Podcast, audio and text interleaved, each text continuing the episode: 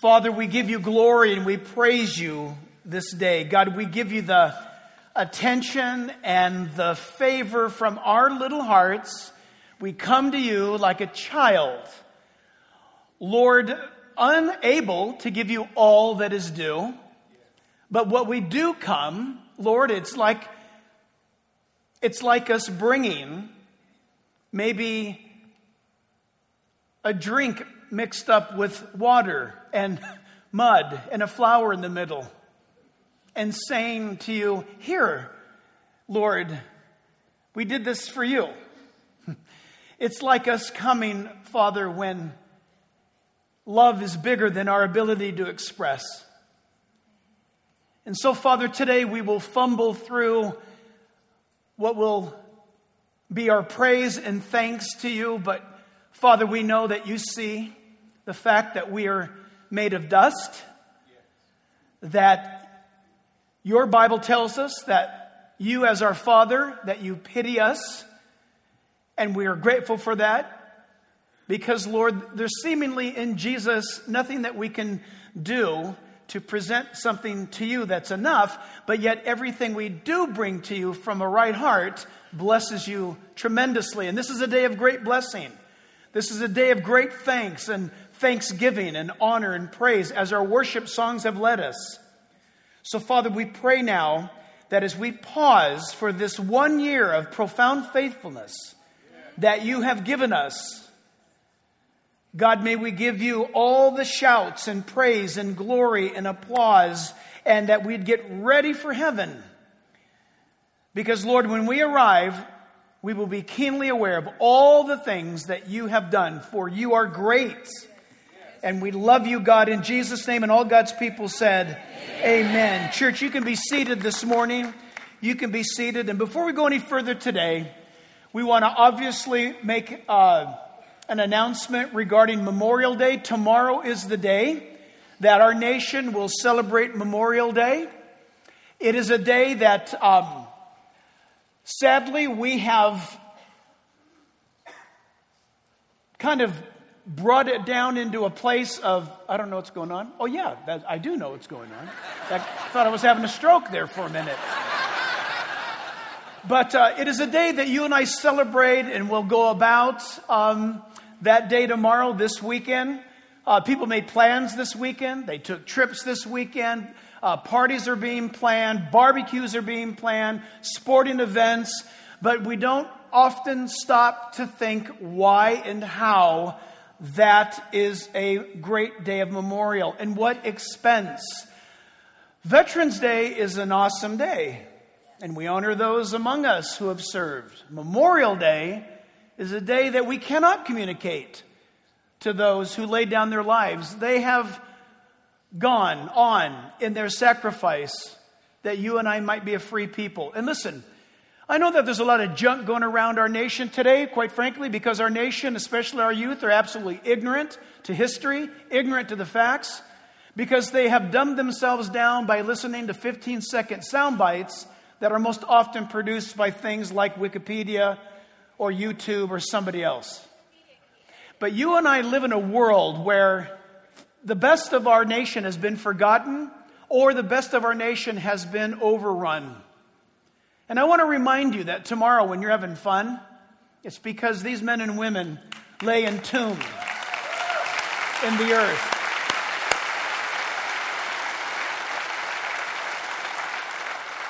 These are not stock photos. We took these photos a couple of weeks ago when we were in Washington, D.C.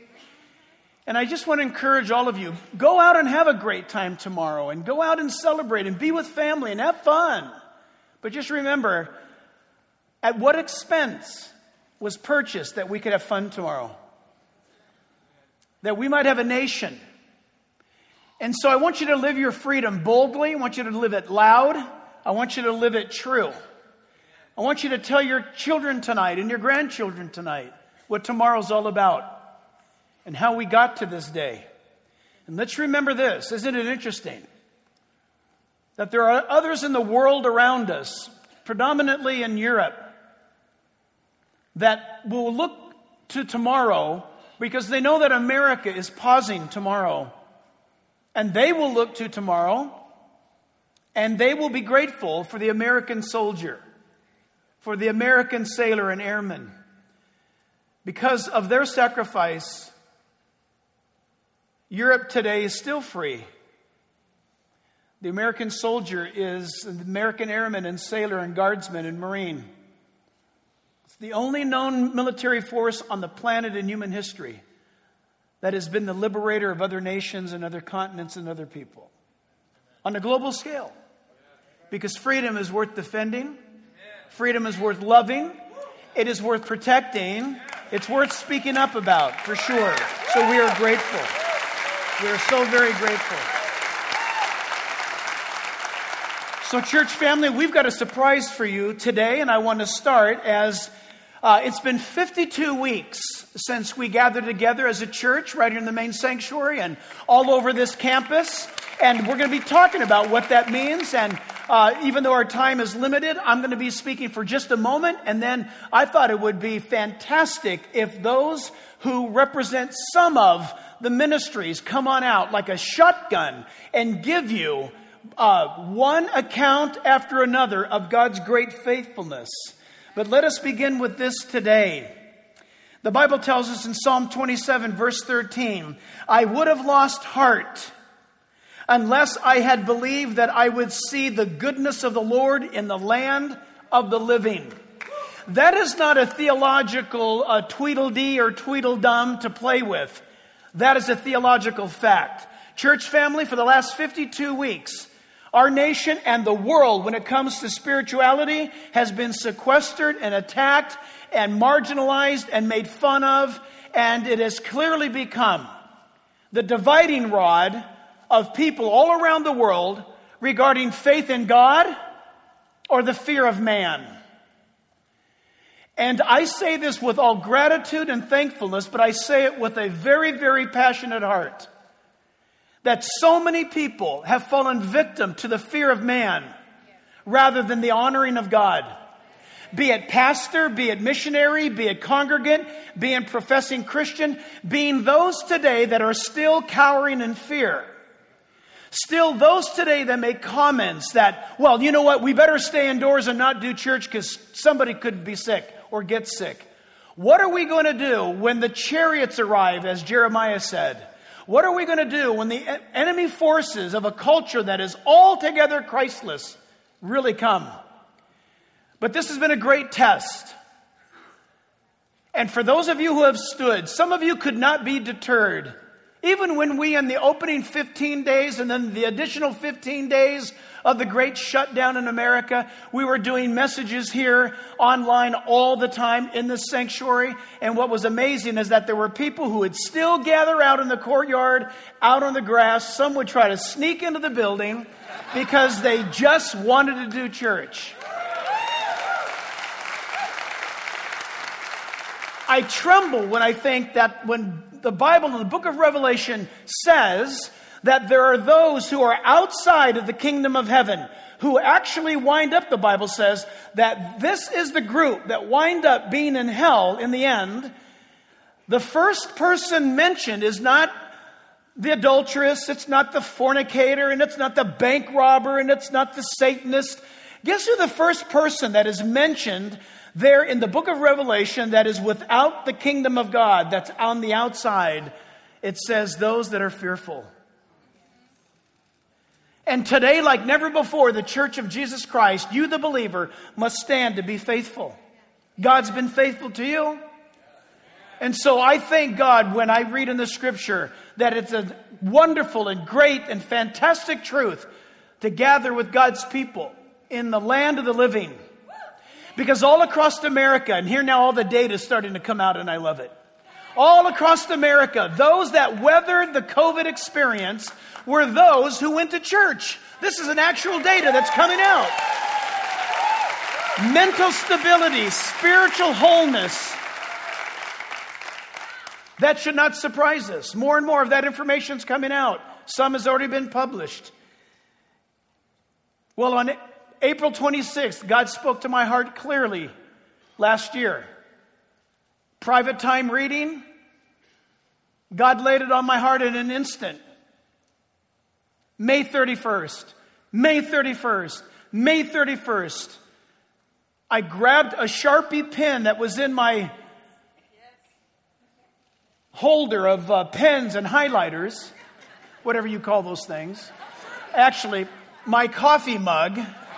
I grabbed it out of there, and right there on my laptop, which is behind me in, my, in the room back there, I wrote May 31st in indelible ink. And I knew what that meant, and I began to pray and uh, fast and seek God. And it was amazing because this is the verse the Lord gave me, which set the course for the opening of that day. It's in Revelation chapter 3, and it's Jesus' letter to the church at Philadelphia, Turkey. He says, These things who is holy, he who is true, he who has the key of David, he who opens and no one shuts, and shuts and no one opens. Verse 8 I know your works. Behold, I have set before you an open door, and no one can shut it. For you have a little strength. You've kept my word, and you've not denied my name. This church is not perfect. No church is. But let me tell you this this church has, listen, kept his word. We've not denied his name. We will always teach the doctrines of the Bible. We will always exalt the name of the Lord Jesus Christ. And for that, God blessed, God honored, and open doors for us. Not just physical. But this church didn't double, this church didn't quadruple, but around the world, this church exploded, and even to this hour, there are fellowships that gather together in the many hundreds now that are sister fellowships on Sundays and Wednesday nights because God has seen fit to advance and to promote children of His who chose to be obedient and to follow Him. As the scripture says, that we are to never forsake the assembling together. Be it sickness, nuclear war, starvation, danger, there is no thing on earth that trumps the Bible. And when the Bible says that my people are to gather together and not forsake the assembling, as you see the last days approaching, do it all the more, not to give up, the safest place on the planet has been this church. You think about that thousands and thousands and thousands of people multiple times during the week. No outbreak, no super spreader. The media interviewed me and told us that we were going to bury the dead. New York Times said, You're going to be burying the dead for opening up. Did New York Times contact us this week? No. Did CNN contact us this week? No. Listen, everybody who interviewed us a year ago did not contact us again. You want to know why? Ain't nothing to see here. Just keep moving on. God was faithful. God was faithful. I want you to welcome Jackie Witt, who heads up our children's ministry. She's going to tell you about how faithful God has been among our children. Good morning, church family. I'm honored to be here with you for just a little bit this morning, just to share a few of the amazing things that God has done in children's ministry, specifically over this last year. Um, we had the privilege of getting the green light just a few weeks um, after May 31st. So we opened up on June 14th, which actually ended up being International Children's Day, which we were super excited about. We were like, thank you, Lord, that's cool.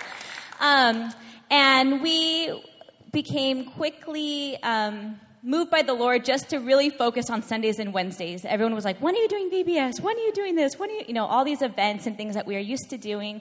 And the Lord just kept telling our whole team, just focus on Sundays and Wednesdays, you know, and we didn't really know what we uh, what he had in store for us. Um, and just really quick, we had a, a, few weeks after we opened. I wanted to share this sweet story. We got a message from a, an aunt who had brought her grand. Uh, her nephew to church. He had never been to church before, and um, he does, didn't know the Lord. Grew up in a just a messy home life situation, and five years old came to church here, um, heard the gospel, accepted the Lord, and um, was so excited to start reading his Bible. They said, Get a Bible. Do you have a Bible? The teachers were encouraging him to get a Bible. He ran right across the courtyard, got a little Bible right over here in the bookstore, was clutching it in his arms the whole way home. The, the aunt sent me a picture of him asleep in the car holding his Bible. As soon as they got home, he opens it up. He said, Let's read the Bible. They start reading. His dad comes home. He says, We're going to read our Bible together. Do you, know, do you have Jesus in your heart? Do you know Jesus? Do you know what he did for you? And he said, No. And he begins to share the gospel with his, his dad. And I believe he did get saved. And Wow. yes, amazing. Yeah. So we were hearing those stories in those first few weeks after opening up, and it was just confirmation that we just really needed to focus on these new families who were coming, these new kids. Um, Pastor Jack, too, was just really focusing on doctor and making sure we were all on the same page. So we were just so excited, just as a whole church, to be um, in unity on that. And um, we began seeing a huge increase of kids, obviously. I know you see it each week. Um, we have seen a 700 kid increase in our weekly average each Sunday here. We have about, yeah, we have about 1,900 kids that we see each week um, in and out of these doors. Uh, we've had 45, a little over 4,500 new kids um, come into our classrooms. And that's a lot of children. So we are just so thankful for what he's done, what he continues to do. Um, a few months ago, as we began to plan VBS and, and started having movie nights and things like that, tons of kids are coming, tons of new families. We're just excited that everybody wants to be here. We all want to be at church together all the time. I, I hope you feel the same way I do. I just want to be here all the time, and my kids too. Um, but we began to plan VBS, and we were kind of thinking, okay, how many kids are we going to have? What's that going to look like? We've done nighttime VBS. If we did nighttime, it's less time with the kids, less days, less hours. Let's go back to daytime VBS. We want as much time with them as possible. So that is what we're doing. But the one concern that we've always had is the heat. It's always the hottest week when we have VBS, inevitably. So we were like, it's going to be hot, but it's going to be fine. We have, you know, so much more time with the kids. We don't know how many are going to show up. And after we made that decision, uh, the week after that, I got an email from a gentleman who's been attending this church since the church opening as well. And he said, You know what? I, I own a Mister's company, like those spray bottles. I want to donate. And he ended up donating 2,400 Misters for your kids, for our leaders, to keep everybody cool. And we were like, all right, thank you, Lord. Like you figured that one out. We know that He continues to do that. You know, the things that we worry about probably seem so silly, but they matter to Him. And we're just thankful that He cares about your kids so much. And thank you for giving us the honor. I, I speak on behalf of my team of just being able to minister to them. So thank you for coming. Thank you for bringing them here. We love all of you and we love them. And uh, we just can't wait to see what He does this year. Amen. Thank you. Awesome. Thank you. All right, you guys, welcome Pastor Joel. Pastor Joel is teaching your junior hires. So, It, it truly has been an incredible last year to witness God's hand within the lives of our youth. Uh, for those without a church community, it has been an extremely difficult time to deal with the isolation that was experienced. And in my time, it's never been more apparent to me how important it is that our youth have a community of people around them to do life with and to pursue Jesus alongside. And when we opened up our doors last year, it was amazing to see how the students uh, desire to come back to church. And for many of them, it was this time that they kind of woke up to the reality of how much they needed to be in fellowship. You know, for students that have grown up in the church, it's easy to become apathetic. And what when we opened our doors, we saw them come back, and it was amazing to see the students worship sincerely. And it's probably my biggest memory of when we opened opened back up. If you don't know junior high students, uh, to sing is definitely uh, that's a step of faith. And it was amazing to just see and hear their voices. There's, there's truly nothing better because all the stuff had been stripped away and god refined. You know it continues to feel like every week that we get new students to begin to join our ministry and and who were once apart from other churches. And we're hearing reports from families and students that they're so glad that we're teaching the bible they're so glad that our youth group isn't just full of games and that students, junior high students, 12, 13 year olds, are thanking us that we have an appropriate time for Bible study and the worship of Amen. the Word. And that's an amazing thing. One of the one of the mis- many awesome things that we got to do as a ministry last year was that while orders were going out not to gather, orders were going out not to then sp- you remember when it became so specific that they said not to sing? Right? Well, we decided to do Christmas caroling. And uh, we, we went out to uh, the local community here and we brought about 100 junior high students with a truck and with the choir from here. And uh, it was awesome. We went out into the community. I wasn't sure is someone going to come out and arrest us, or are, uh, are students going to get yelled at for not having masks on? It was just an amazing thing because uh, people would come out of their houses. And this was a time when there wasn't a lot of joyous celebration going on. And we were able to bring that to our community. There was one story even of a family that didn't want to come out, and so our students ended up singing Christmas carols into a ring doorbell. It was just an awesome thing. Um, and as the new year was approaching, you know, we had planned on putting on a camp as normal. Uh, as we could. And in the past, we would usually take about 90 students uh, to the, the mountains. But uh, as we approached camp about a month out, our camp let us know that we weren't able to do camp as normal. And so we had to uh, kind of switch gears, and we ended up doing Winter Camp 2.0 here on campus. And rather than 90 students, we had just about 200 junior high students for two days. And so it was awesome. God has done great things. God has done amazing things, and we expect Him to do even more.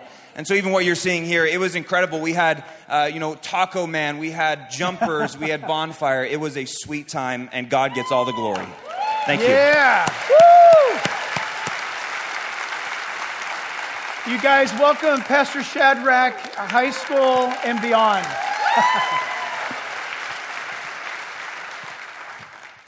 well, they say high school is the best time of your life.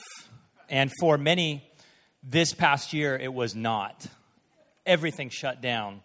And as you might know or might not know, for high school students, it's the absolute most social time of their lives.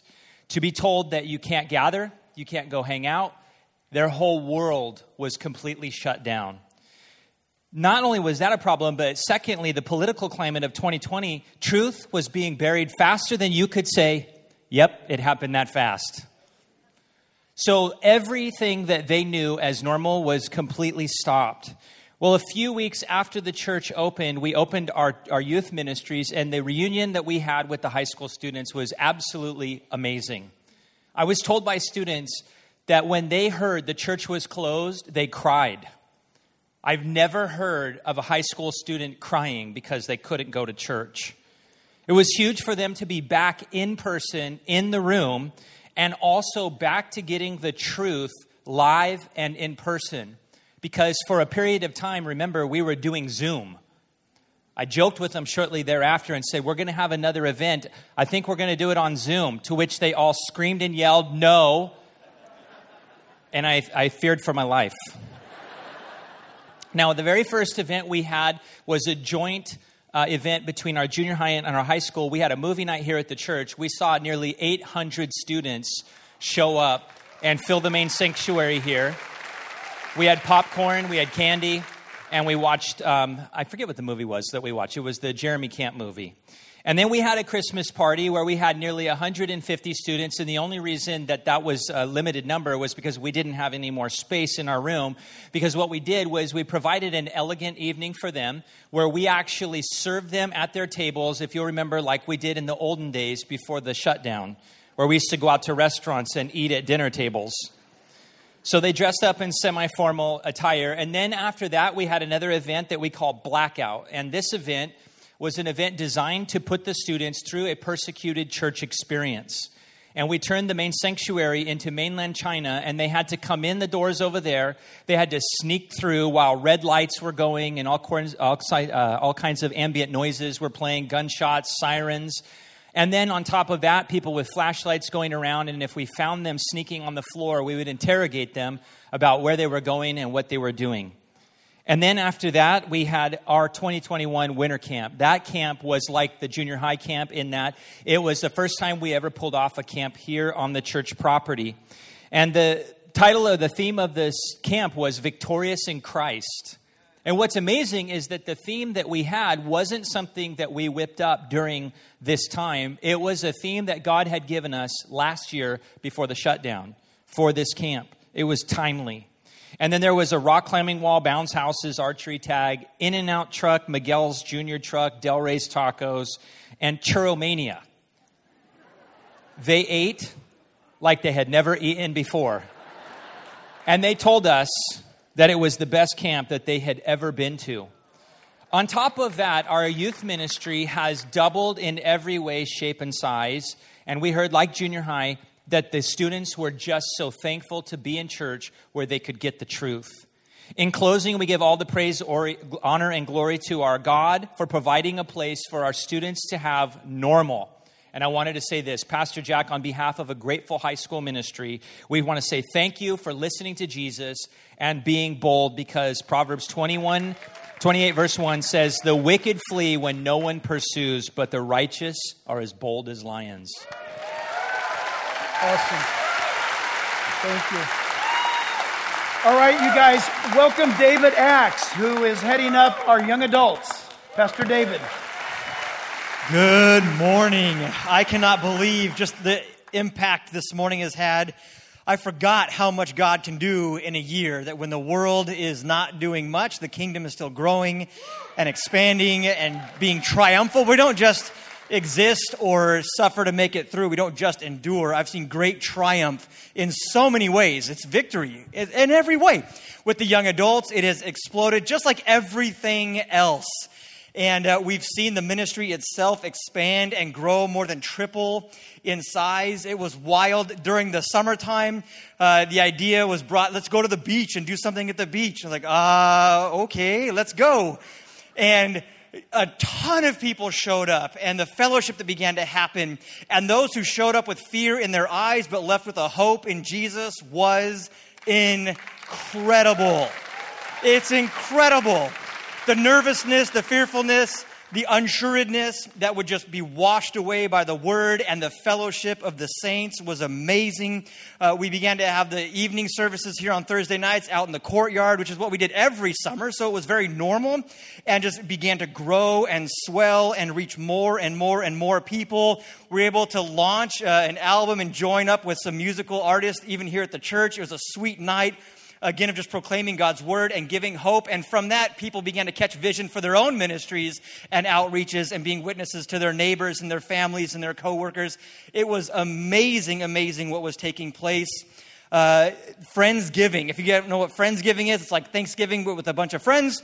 Uh, we had over 450 people show up. It was crazy. People I've never seen before, met before.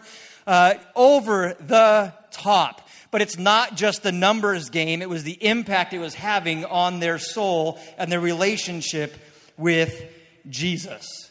It was unreal what would happen if you were just put both hands to the plow and not look back. God seems to do everything else.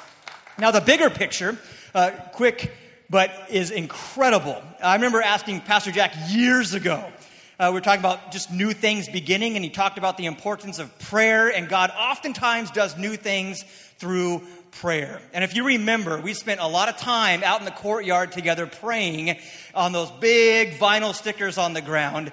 And it wasn't tens of people, it wasn't fifties of people, hundreds of you began to show up and intercede and seek God's heart together. And in that was the overflow of something that no eye has seen, no ear has heard, nor has it entered into our hearts what God has in store for us. It was wild. Uh, the courtyard prayer began to, as the doors were opened up, like Pastor Jack shared on that Pentecost Sunday, the lines began to just grow immensely uh, out in the street as well as in the church. Uh, I, I've never, for me, I've never seen so many people just want to know truth and the living God. It was wild. God's forethought of preparing things and we thought we knew what it was for, but in fact would become something completely different as the campus would swell in attendance and hunger for the Lord. Uh, there was the happening now that began to take place as it had been, but the attendance was incredible. People hungry for truth and then going and sharing it, bringing people in was wild. Wild uh, from there. And I'm going to tell you guys, man, I feel like I got a whole nother family now. This has been a sweet season. Uh, the outdoor pavilion, if you've not been out there, seeing that begin to grow, we thought that was going to be kind of our backup, sneak out and do church. Turns out we need the place uh, as the church has not only grown to over 13,000 people, but Easter itself exploded to over 15,000 people coming to hear the gospel. Crazy. And we only scratched the surface but maybe a testimony of the fact that some plant, some water, and the Lord most certainly does the increase. It is incredible. So. Yeah, David. Woo! That's awesome. You guys, welcome Pastor Dennis. He's over New Believers, and he is a precious theologian with a heart. So, welcome, Pastor Dennis. Good morning, church. You know, from the moment we opened the doors of the church last year on May 31st, and Pastor Jack gave an initial invitation for people to come forward and receive Jesus, we began to immediately see this front stage area filled to capacity with a stream of people turning to Jesus.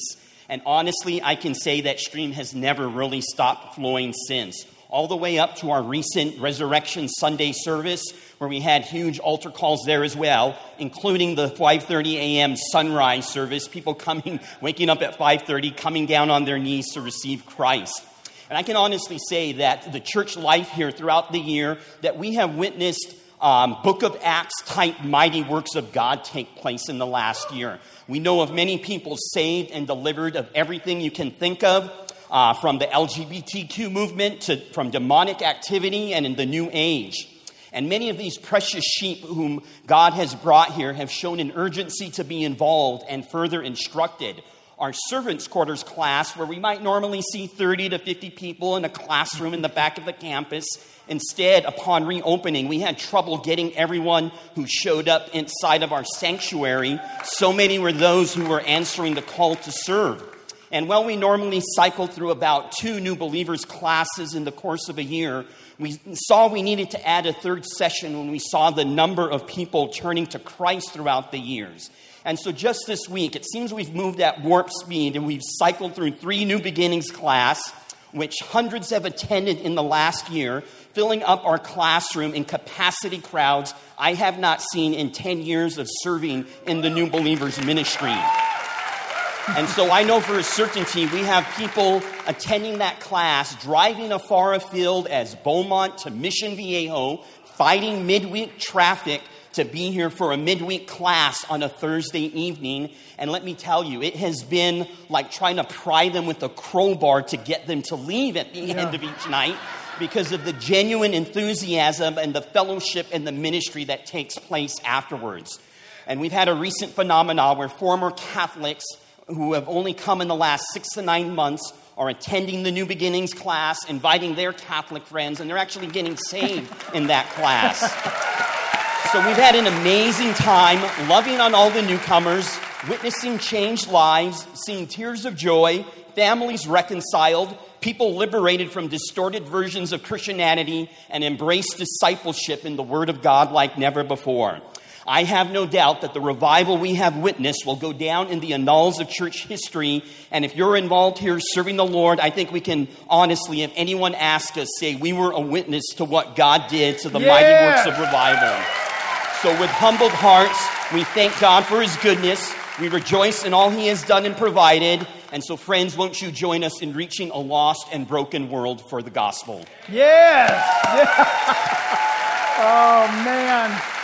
Have you noticed these? Uh, have you noticed they don't uh, pause for a moment and say, mm, "Let me think." These guys are like fire hoses with truth, and still they're just touching the surface. This next announcement, this next presentation, you're only going to get a scratch of what has really happened between us and the cities around us and this county. But please welcome Pastor George Sasso, who is a liaison to the governmental agencies for us. Well, as Pastor Jack said, I am blessed to be able to share with you what you, you, we, this fellowship have done in the local community over the past year. First slide, please. If you look right here, if you look to the right, these are posts that uh, the chief of police put up on his Facebook. The one on the right is us delivering to them when everything shut down and they couldn't even go to get a soda or a power drink or anything. We went this fellowship and brought them enough to supply them so they didn't have to get out of their units when we didn't know what the pandemic was going to do. And the one on your right is pretty interesting. That's the Chino Police jail van, which we were using to deliver food to the seniors. So we look like we're pulling up to the seniors' houses, and it looks like these thugs are coming out, but it's actually uh, junior high ministers bringing food to the seniors. What a blessed time that was. We also brought letters to them, encouragement. There were many of them we were praying for because they were just sequestered. They still are. We did that for over a year. With they couldn't even get out of the place that they were in. So, next slide, please. One of the things we did also is we prayed in front of the Chino Police Department. We prayed there for the Chino Valley Fire Department, the school district, the teachers, the doctors, nurses, everyone. And the watch commander found out we were going out there, and the police watch commander told all of his guys any that wanted could come out there and pray with us. And there's other slides we have with us laying hands on officers and them coming out and being prayed for. Just phenomenal. The slide on the right are some of the cards we sent to the fire department. Remember the fires were raging like crazy? Well, our children's ministry did little postcards encouraging the firemen, telling them we're praying for them, telling them we love them.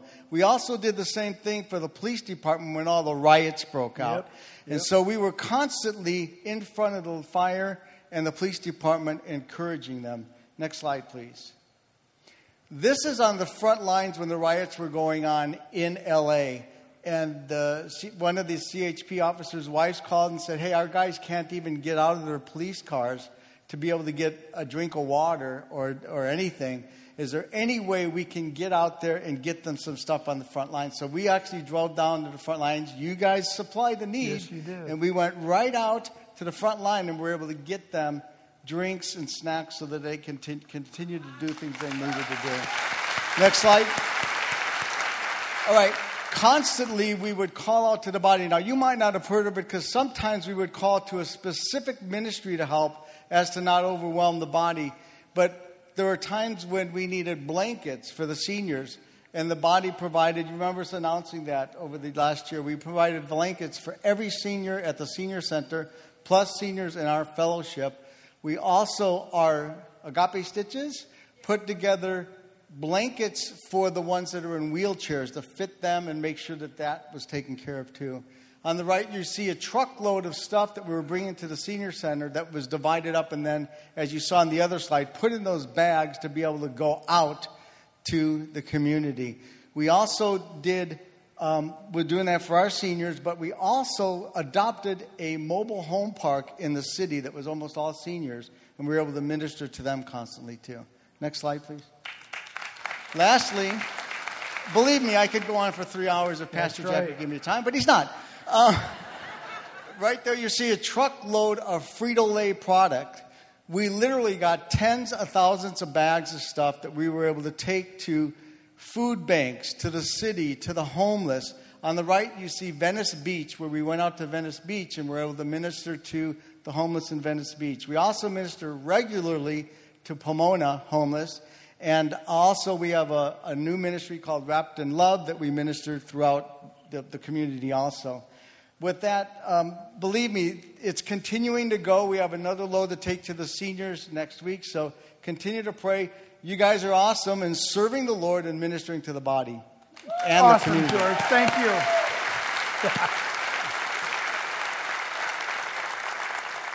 One of the greatest impacts that you are making, and probably the number one most important thing in the mind of God and the heart of God. Sounds like a big statement, doesn't it? It's happening in this town, across the state, and now across the nation. I think this is the most pleasing thing to God coming out of this church right now. Give a warm welcome as you'll hear a report regarding pro life by our pro life pastor, Ron Rose.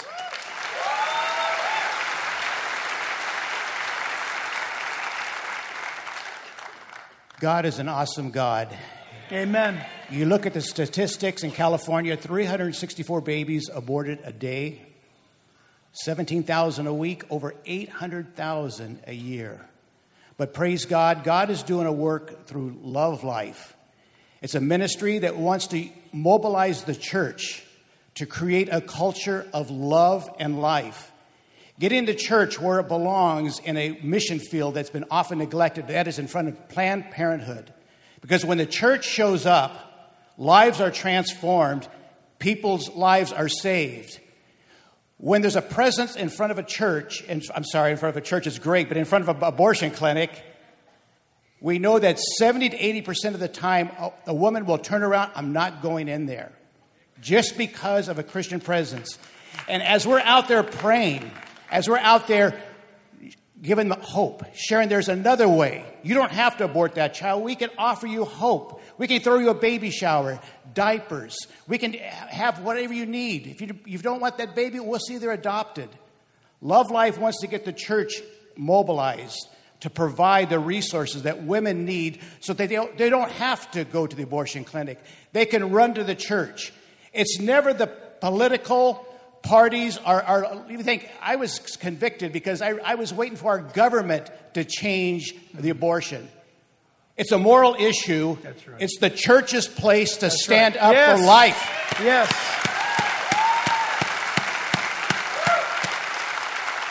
Love Life started back in Charlotte, North Carolina in 2016, and I think we've seen over 26, almost 30,000 babies saved. Wow. And Seth Gruber was, was, thank the Lord for Seth. He said, Ron, you need to go back to Charlotte. And I thought, okay. So, anyway, Love Life Southern California launched officially January 24th, 2021. Since then, we've seen, we have a presence in Pomona, Corona, Compton, Riverside, Upland, and Victorville. Last week, last week we saw seven babies saved. Four in Pomona, two in Victorville, one in Riverside. God is saving lives. But we need people like you praying. We need people like you saying, you know what, I'm going to come out in front of Planned Parenthood, I'm going to pray. One quick story, I know I'm running out of time. A young gal chose life about two weeks before Easter. She decided for life. She came here Easter Sunday and gave her heart to Jesus.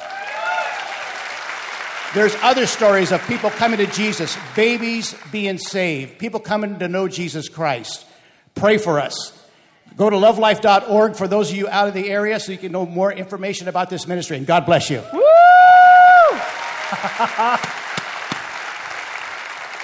But I don't know if you know this or not, but that's how you retire. Ron's been retired and uh, been, been shaking it up.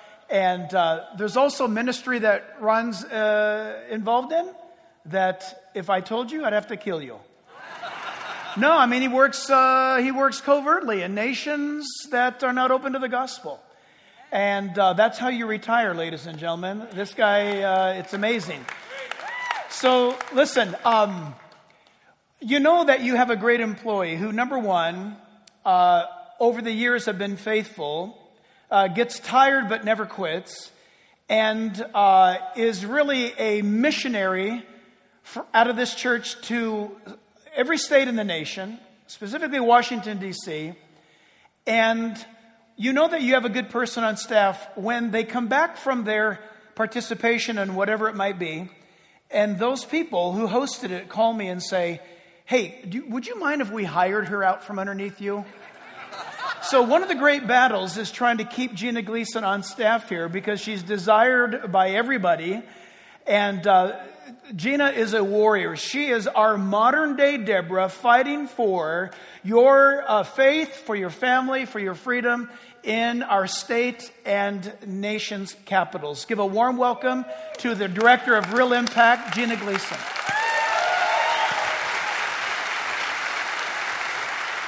Thank you, Pastor Jack. Guys, can you please play the video?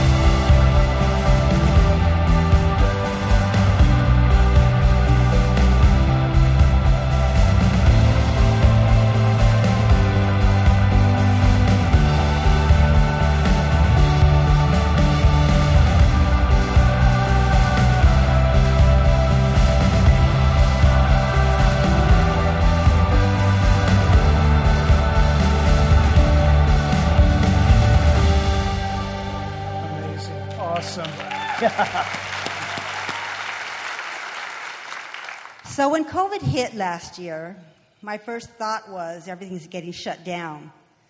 And so, what will the Real Impact Ministry do? I mean, there isn't going to be anyone to minister to. The churches are closed. This church, other churches are closed. So, I guess we're going to have a really quiet year. But the Lord had other plans. we have never been so busy That's as right. we have been this last year. That's right. We have had, as a church, as a ministry, more influence, more impact in this community, state, and nation than we ever have. And that's all because God has given us favor.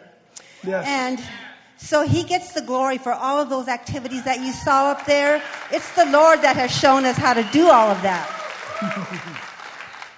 you know, we have relationships with our elected officials from local, state, all over the country. Pastor Jack and I can pick up the phone anytime and call some of those elected officials because they want to know what we think about certain things that are taking place in the culture today.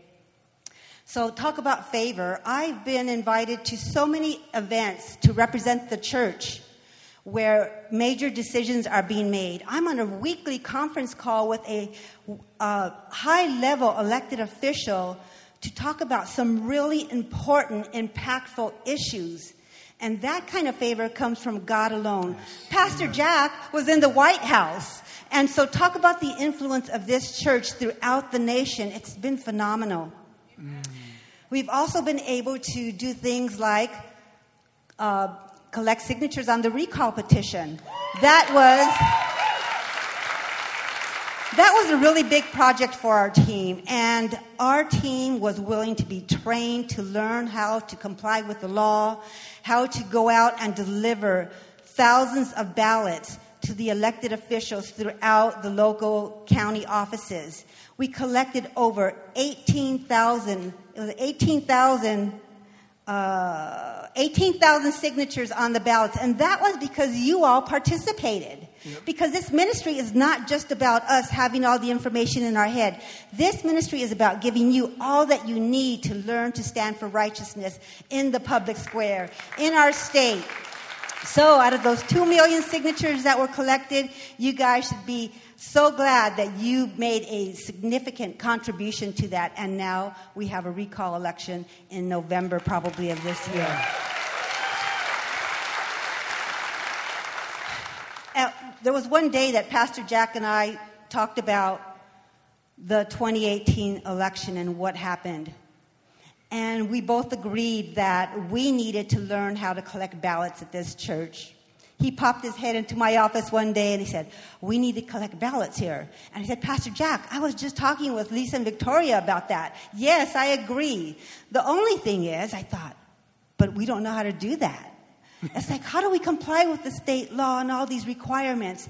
But the thing about it is, in this ministry, I've seen it over and over and over again that the Lord always shows us what to do when He's called us to do something. So we don't get the glory, He gets the glory for us collecting over 12,000 ballots that went to our elected officials here. And that was another big blessing for our team to be able to participate. Our team has grown. It is so large. We didn't expect it. We thought that the shutdown is everybody's going to be quiet and not want to come out. Our team is bigger than ever. And every week we have people coming to join the Real Impact team because they want to be part of what we're doing to affect our community, state, and our nation. Awesome. So thank you to the Real Impact team.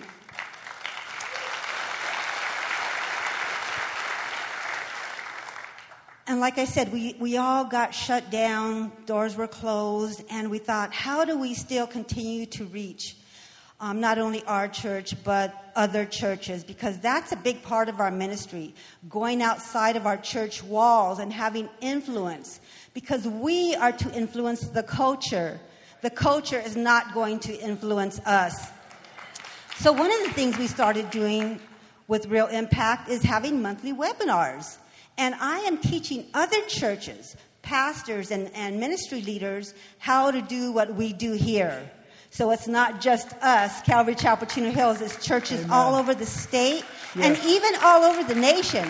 Yes. Our la- last week we did a webinar titled How to Prepare for the Coming Recall Election. So I went over that with them.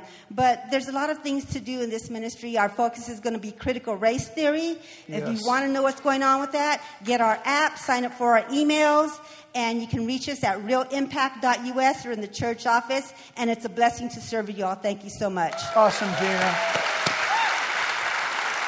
Awesome. Well, you guys, uh, probably the one that is on the, the tip of the spear to getting uh, input and data on what's happening by what you invest in. You invest in and getting the Word of God out. Pastor Steve oversees all of that, gathers that data. And so uh, he is our real life, real radio producer, among many other things here at church. But he's going to give you some data on what difference you're making. Wow. One of the things that we saw this last year is that people are hungry for God's Word. Many of you know that we produce a, a real life TV program every week. And you've heard Pastor Jack talk about the uh, network television stations that we've been, um, been favored to be on. And uh, if the team would put up that slide, that'd be great. There's stations in, in Los Angeles and Palm Springs and San Diego. But, but in addition to that, we've been doing the real life program for a lot longer than that. And um, many of you receive our, our weekly emails that just tell you about the feature program. That program, the average weekly viewing, has tripled this last year. Just amazing. How many of you have the real life app? Just a few of you, yeah. well, we started uh, 2020 with, uh, with um, I think there was 120,000 downloads. Since then, we've almost uh, increased that by 50%. We're up to like 175,000, something like that.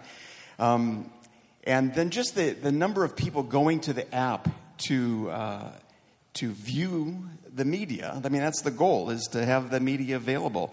The, the viewing is up um, 95% over the previous year. Yeah. Many of you receive Pastor Jack's devotional uh, each week. Yeah. Um, again, in the in the the year since the pandemic started, we've we've almost doubled those the number who are receiving uh, the weekly uh, devotional. And then there's YouTube. How many of you have watched Pastor Jack on on YouTube? Yeah, it's like on, I think I'm just about everyone. It took us seven years to reach 100,000 subscribers, and we got there at the start of, of 2020. Since that, like I said, seven years, thir- 2013 to 2020. From 2020 to today, we've increased more than 200,000 more. So we're up at about 305,000 subscribers. Just amazing. But you can have a lot of subscribers, but the real measure is, is what are people doing with it? Um, the, the change from 2019 to 2020, so when the pandemic began, in 2020, the views were up 85%. In 2021, to date, the views are up 92% more than that. So it's just like mushrooming. Just real quick. The average monthly views. Okay, so that's like for May. If one of you, just one of you, sat down and decided you would watch all of the minutes watched last month yourself, it would take you more than 100 years. Amazing. We ended 2020 with almost 15 million views. Yeah. Amazing. Some of you don't sit in a chair here. Some of you view from out there. And uh, we've, we've received many uh, snapshots of people who are watching from home. I want to be the guy in Big Fork, Montana. Yeah. 2020, we, we, were, we were already streaming the services on, uh, on Facebook. And we decided, I think there's, there's more people who may watch on YouTube. So we started live streaming on YouTube to find out that, that double the number that we're watching on Facebook we're actually now watching on, on YouTube. And as the uh, lockdown started, we started our own church platform, calvarycch.tv. Yep. People are watching from everywhere. They're throwing watch parties, having, having groups of people in their homes. Pastor Jack talked about that as, as we got going. But um, just to give you an example of what that means, just last Sunday, the people who watched the Calvary CCH live stream were over 10,000. The number watching the live stream on YouTube that morning, over 46,000, plus all of those watching on Facebook. So um, we can talk a lot about numbers, and I love numbers, but that's all good. I just want to tell you about one situation that I remember about how live streaming affected just one person. About uh, maybe three or four months ago, I was out in the courtyard, or the foyer. Pastor Jack was greeting people. And that day he had asked to, to could uh, those who uh, were new, those who were visiting, just step up and, and say hi. So he was talking with uh, one young gal who was here with a few of her friends. And she was uh, one who listens online, and she was visiting from Seattle. And so he met her, and I, I said hi. And so, push fast forward about three weeks later it was Friday morning prayer. For those of you who come to Friday morning prayer, you know that happens between 5 and 6:30 a.m. on Friday mornings.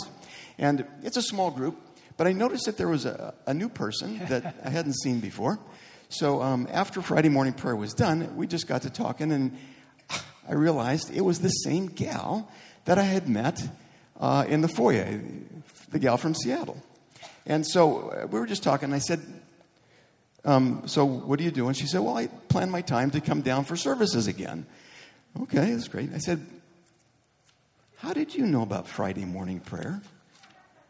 She goes, I listen to the announcements. what a blessing. People are hungry for God's word and for fellowship. Praise the Lord. Hallelujah. That's awesome. Wow.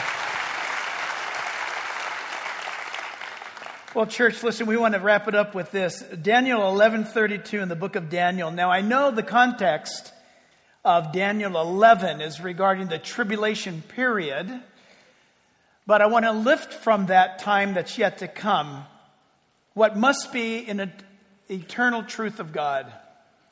And in Daniel 11:32 it says that those who carry out um, are those who trust or believe in their God shall carry out great exploits. Church family, we do not have the time to tell you some of the things that are ongoing.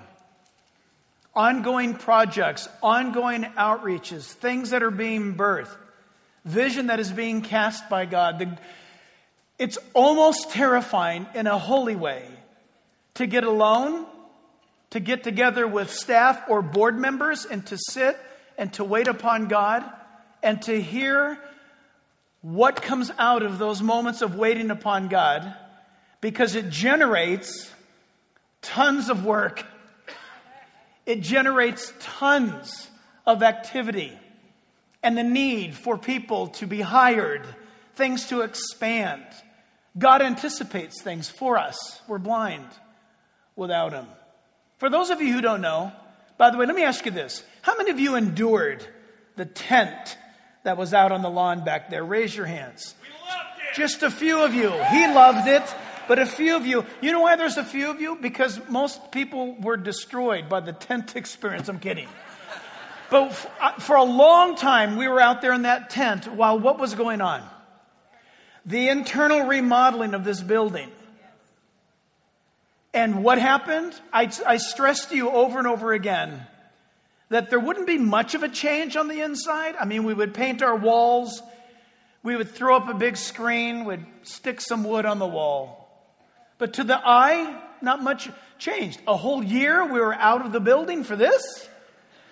Well, the big money and effort was spent over your head and under your feet. The concrete was broken up, lines were cut by concrete cutters, and from this stage, Back behind the walls to your right and to your left are huge air, condition, air conditioning units that have to cool the processors that are running up there and the servers that are running up there. Back over your head is a world that I do not understand. But I, I and others signed checks to pay those bills. And I got to tell you, as an old guy, it was really hard to sign a check for a payment to a company that I didn't even understand what it was all for. What happened? God anticipated. God knew that COVID was coming and that there would be a technology draw from our electronics and from our technology that we would never have been able to reach the world with what uh, outdated technologies we had. We didn't have the ability to take what was going on and stream on multiple levels, various ways, every day, then 24 7, ministry on demand, on demand. We couldn't do it, but God knew. And He knew, and we had it. And I got to tell you, I want you to be encouraged because when you see stuff like that happening, and for somebody like me, who I'm very, very concerned as I grow old, that I do not get old. There's a big difference. I need to be constantly flexible to the Holy Spirit speaking. I want to be careful that my wineskin doesn't get stiff, as Jesus talked about. And so I watched that happen, and I myself moved in faith, and I, I watched this, and then nothing happened, nothing happened. And I often I would go to our media people and I'd say, when are we going to get the bang for the buck? I don't see anything different. So what? We got a screen back behind here. When's something going to happen? What, what justifies that kind of expense? And, and God, God shut things down to open things up. And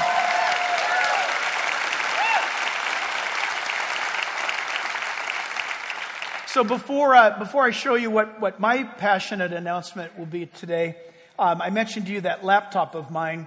Uh, and this, this I just hope, um, I don't know, Maybe it can be buried with me. Uh, but can you see this? Can you see May 31st? Now, now, what you may know is can you see the scotch tape that's on there? Uh, I didn't write that on scotch tape. I wrote it on my computer. But then when I saw God begin to move, which was a, the day we opened up, I went back to my laptop and I put this scotch tape on there because I knew God had spoken it and God had said it. And this is my little museum right here. This is my little reminder. Every time I open up my computer, it reminds me of May 31st because God has done things that we never could have imagined. So amazing. So amazing. And, and so, on a personal note, those, most of you don't know this, but uh, for about two and a half, three years leading up to 2020, I was devastated by insomnia. I, had, I hadn't had it before.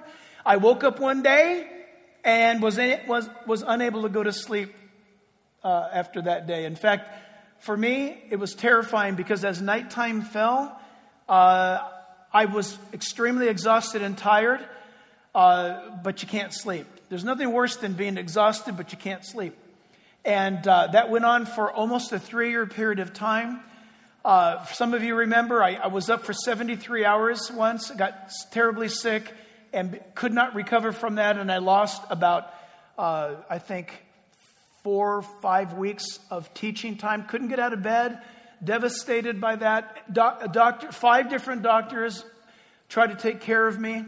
In fact, sitting in the front row, John Tesh of piano fame and Connie Sellecca, his wife, precious friends, they just said, This isn't acceptable. And uh, they wound up connecting me with America's number one sleep doctor out of Harvard University. Um, and he couldn't do anything for me. And they prescribed every medication that they could give, and nothing worked. Listen, when they give you a sleeping pill and you take it, they tell you, you need to lay down when you take this pill. Nothing happened.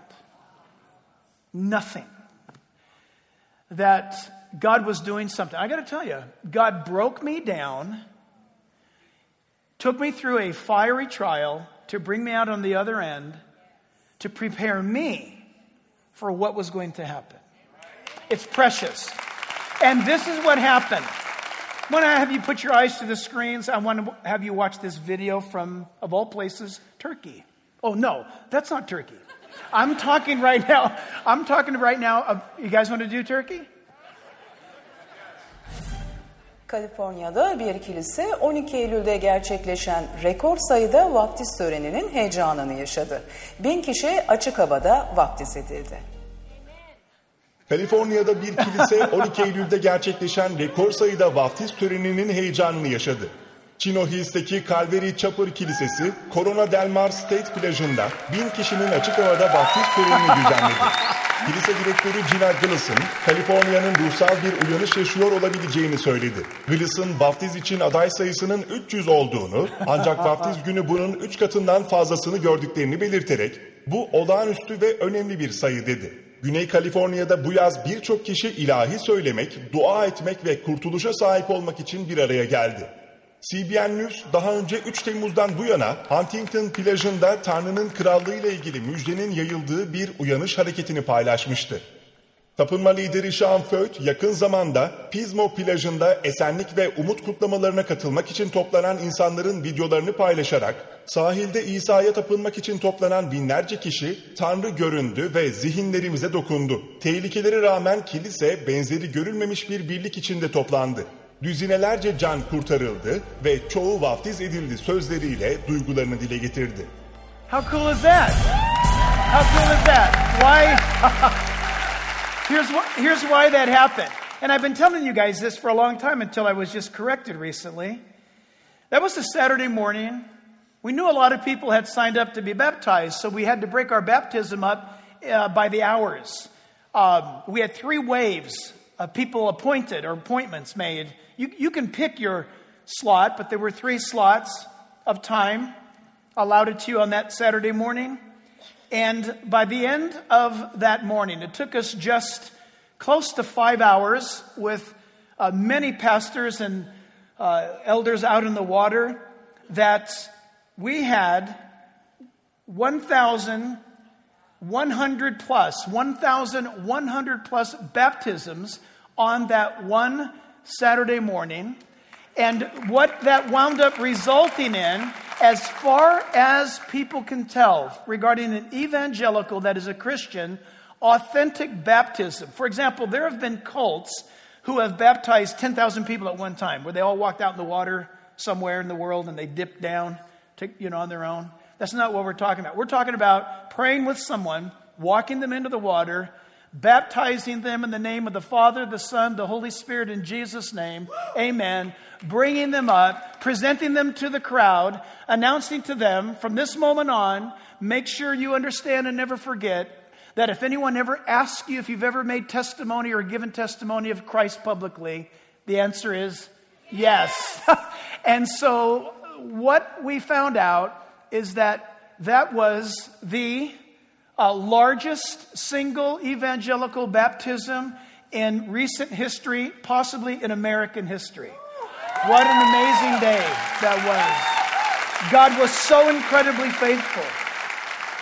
And God continues to be faithful. What I want to do is end this before we worship. In fact, you can stand, church, if you would. Be very, very cautious of the days that are ahead.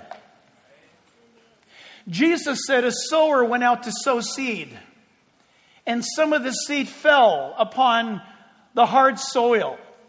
The birds of the air came and devoured the seed before it ever had a chance. Then some of the seed that fell fell upon ground that was dry, and the seed tried to grow and it put in some root. But when the sun rose up, the seed withered away. The other seed was sown out, and some soil fell, or some seeds fell upon the pathway. And as that seed was there and it began to grow, because it didn't have much root in it, when difficulties and hardships arose, challenging times came, it withered away. And then the seed was thrown and it fell upon good ground. And when it grew, it bore fruit, some 30, some 60, some 100 fold. When the disciples heard Jesus speak that parable, they asked him to tell them the meaning of it. And Jesus said, the word went out. These people heard it for a moment, ran away with joy, and then forgot about the word. Satan stole it out of their heart. The other group, they believed for a little while. But when t- hard times came, they abandoned that. And the other group, they had the word in them and they were growing, but then the cares of this life and the intimidation, people mocking, people pressuring them, the love of this world, choked out the word. And then the final one was no matter what the conditions were, the seed, the word of God that fell into the hearts of this one produced fruit. Church family, you've entered a church age that God is now cleaning house in what is called church. There are those who are with him, those that have faded away. There are those that were followers of Jesus that turned and walk with him now no more. There are many of you who have, in the day of difficulty, run to Jesus. These are the last days. Christ is preparing himself, his bride. She is going to be, as the Bible says, beautiful, washed clean. She's going to love good works. She's going to rejoice in her salvation. She's going to reach the ends of the earth. She's going to have a little strength. Just a little bit. That's all she needs is a little bit. Because she will not deny his word or his name. And you're living it. May God touch this church every day with his favor, with his grace, and may we not celebrate one year anniversary like we have now and think, well, that was done. Let's move on. Be careful because the next wave of testing is coming. It's going to be harder than COVID. It's going to be more difficult to endure. But faithful is He who has called us. He will never leave us or forsake us, and He will never abandon us. Stay focused, stay in the Word of God, don't give up. Let's end in this song of thanks and praise to Him. Amen? God bless you, church.